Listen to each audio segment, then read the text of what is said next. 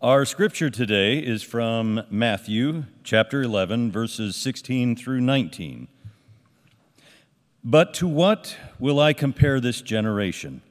It is like children sitting around the marketplaces and calling to one another.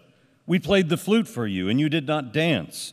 We wailed, and you did not mourn. For John came neither eating or drinking, and they say, He has a demon. The Son of Man came eating and drinking and they say, Look, a glutton and a drunkard, a friend of tax collectors and sinners. Yet wisdom is vindicated by her deeds. This is the word of God for the people of God. Thanks be to God.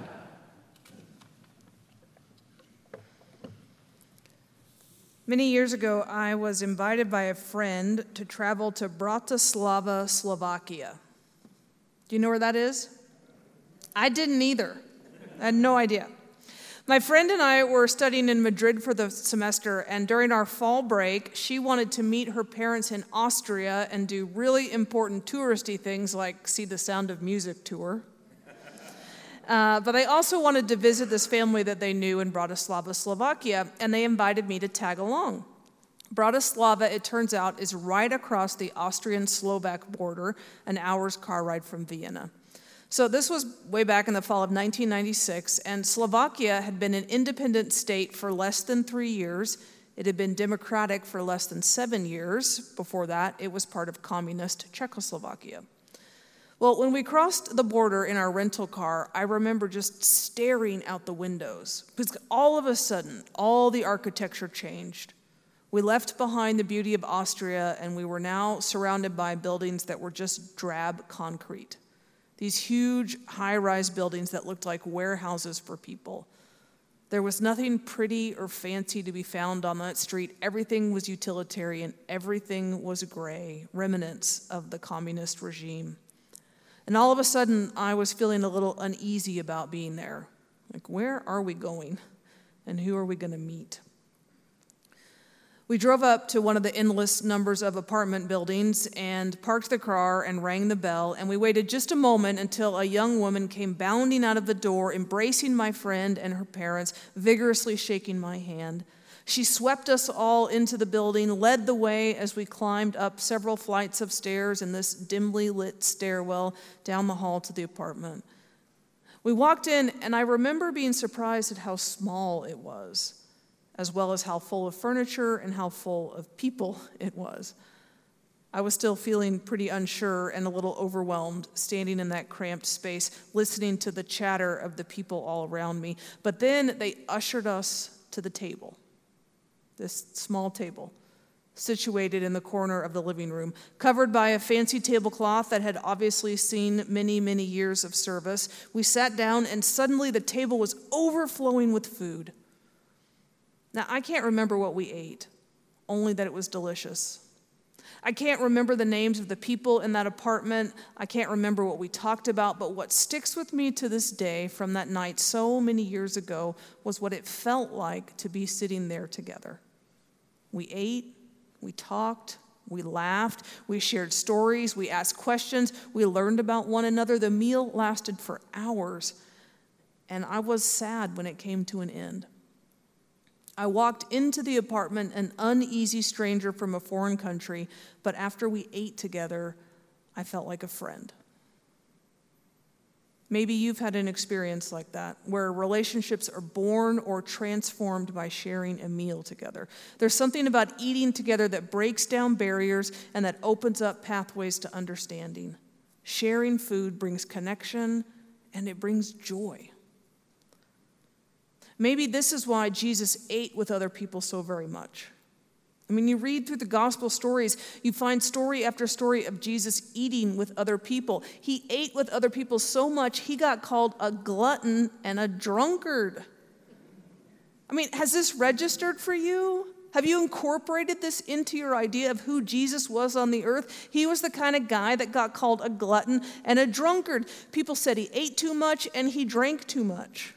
In other words, he had a reputation for being a party animal.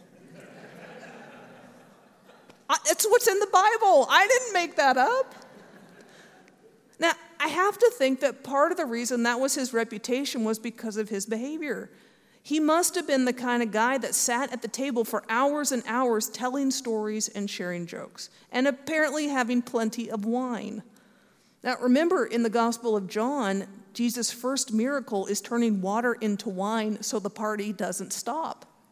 I think he just kept going with that.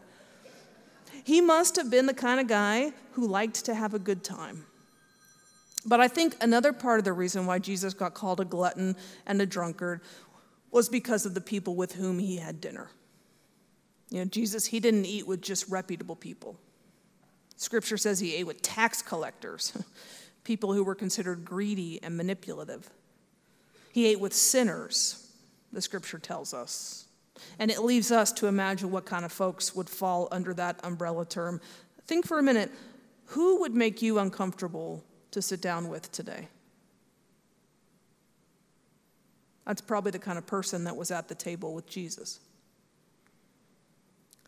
I love how in the scripture from the Gospel of Matthew, we hear that not only was Jesus called names, not only did he have a bad reputation, but John the Baptist, who behaved completely differently than Jesus, was also reviled and was misunderstood. You know, John the Baptist, the guy who was kind of the opening act for Jesus, he was Jesus' cousin. He eventually baptized Jesus in the Jordan River. He was not a party animal. He was the opposite. He never drank alcohol. He fasted all the time. In the Gospels, we read that he ate locusts and wild honey. I'm guessing not very many people came over to John's house for dinner. he was an ascetic. He lived a Spartan lifestyle as a spiritual discipline, right? His choice to limit his food and limit his drink was a way for him to stay focused on God. He did it as a way to live a holy life, to keep things simple, to keep them stripped down, to keep himself centered on God and God's will in the world. And, and John the Baptist stands in a really long line of spiritual people before him and so many after who have chosen this way to stay close to God. It is a holy way to live, that sort of abstinence life. But then there's Jesus. Jesus, who lived in a manner opposite of John, but he did it for the exact same reason Jesus used food and drink as a way to be present to God and to make God known in the world. He used meals as a way to embody the very grace that he preached about. So he lived out this wide hospitality of God's love, a love that welcomes anyone and everyone, and he did that by sitting down at the table with anyone and everyone. I have to think that the people who accused Jesus of being a drunkard and a glutton, that they had never actually sat at the table with him. They were the kind of people who stood on the sidelines and, and accused him from afar. People who wanted to judge him from a distance instead of sitting down and talking with him, sharing food with him, listening to him. These were the people who never experienced firsthand from him the expansive and welcoming love of God. And that's what Jesus is lamenting in the passage that we read for today how ridiculous the people around him were in misunderstanding what God was up to in the world. He said they were like children who were playing games in the marketplace, complaining they didn't get their way. They saw John and his life of simplicity and devotion, and they misunderstood him and said he must be possessed. And they saw Jesus, who lived this life of wide welcome, of hospitality, of abundance, and they said, He's out of control, he's dangerous. And in both ways, they let their judgments get in the way of seeing the miraculous thing that God was doing in the world. Now, I would like to say that we today in the church we who know the saving love of God, we who understand how deep is God's forgiveness, how freely God gives grace, I'd like to say that we in the church are so different from those people, and we never judge from a distance. We never separate ourselves from one another. We never cast doubt on the character or the habits of each other. I'd like to say that, but I have attended too many church meals that have a resemblance to like the middle school lunch cafeteria. Where people walk in and they glance nervously around the room, trying to decide where to sit, looking for a friend, someplace they feel safe so they can hang out with people they already know. Somehow, it's in our fragile human natures to want to stay with what's known and feel safe. And it takes intentional effort for us to cross boundaries, for us to sit down with someone new, with someone different. We have to want to make new friends, to gain understanding, to get up close to people and their lives instead of just making our judgments from afar. You know, I was pleased and also a little envious this week to see that several of my friends on social media were sharing photos of Juneteenth celebrations that they attended this year. This is not something that I ever really remember seeing before on social media from my white friends. Uh, but now we're in the second or the third year, I'm not sure which, of Juneteenth being a federal holiday. And it, it seems like a lot of cities have begun to increase their celebrations and increase the visibility and the attendance of those uh, celebrations. Now, if you're not familiar with Juneteenth, it's today. And it celebrates the day more than two and a half years after the signing of the Emancipation Proclamation that the last slaves in the United States were finally freed. It took that long, including months after the Civil War was over, for Union soldiers to land in Galveston, Texas, and bring word to the enslaved people there that they were, in fact, free. June 19, 1865. That's the day that chattel slavery ended in America. And for a very long time, it was celebrated uh, really just by the black community. But now it's a federal holiday. And that gives us all a chance to learn more and to understand more. Because, you know, the ending of slavery in America, that's not something just for black people to remember and celebrate. That's something for all of us to be grateful for. For that horrific, that evil institution for the day it was finally made illegal across the country and people who were in bondage had been set free. That's something for us all to celebrate, no matter the color of our skin. Now, here in Omaha, the celebration was yesterday, which means that it overlapped, of course, on the calendar with Papillion Days, and we've missed our, our moment to experience it this year. But there'll be a celebration next year, and there are going to be other chances for us to sit down at tables with people who are different from us people who celebrate holidays we haven't paid much attention to, people who have different life experiences than we do. My point is that Juneteenth reminds us that there are plenty of chances for us to invite others to our tables and to be a guest to new friends, and to remember the power that food has to help break down barriers and open up pathways to understanding. My prayer is that whether we're eating together a big meal or sharing a donut in the narthex we're standing next to one another in the communion line, that when we eat together, our meals are a chance for us to meet new friends, to gain understanding, to experience the gift of community that God gives us. Because church, church overall is a place to know and to be known, a place to be accepted for who you are and not be judged. We know that God's love does not discriminate. God's love is equally available to all. And because we know that, we're called as disciples of Jesus to make our welcome as wide as possible, to make a seat for everyone at the table. And one of the best ways that I've seen this stated is something that I've shared with you before several years ago, but I'm going to share it again because it's awesome. And it reminds us that a church, if a church, is going to break down the barriers that the world puts up.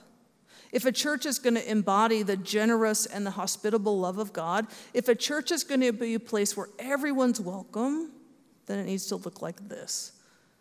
It comes from Coventry Cathedral in England. They have a big sign in their narthex, and this is what it says We extend a special welcome to those who are single, married, divorced, widowed, gay, confused, filthy rich, comfortable, or dirt poor.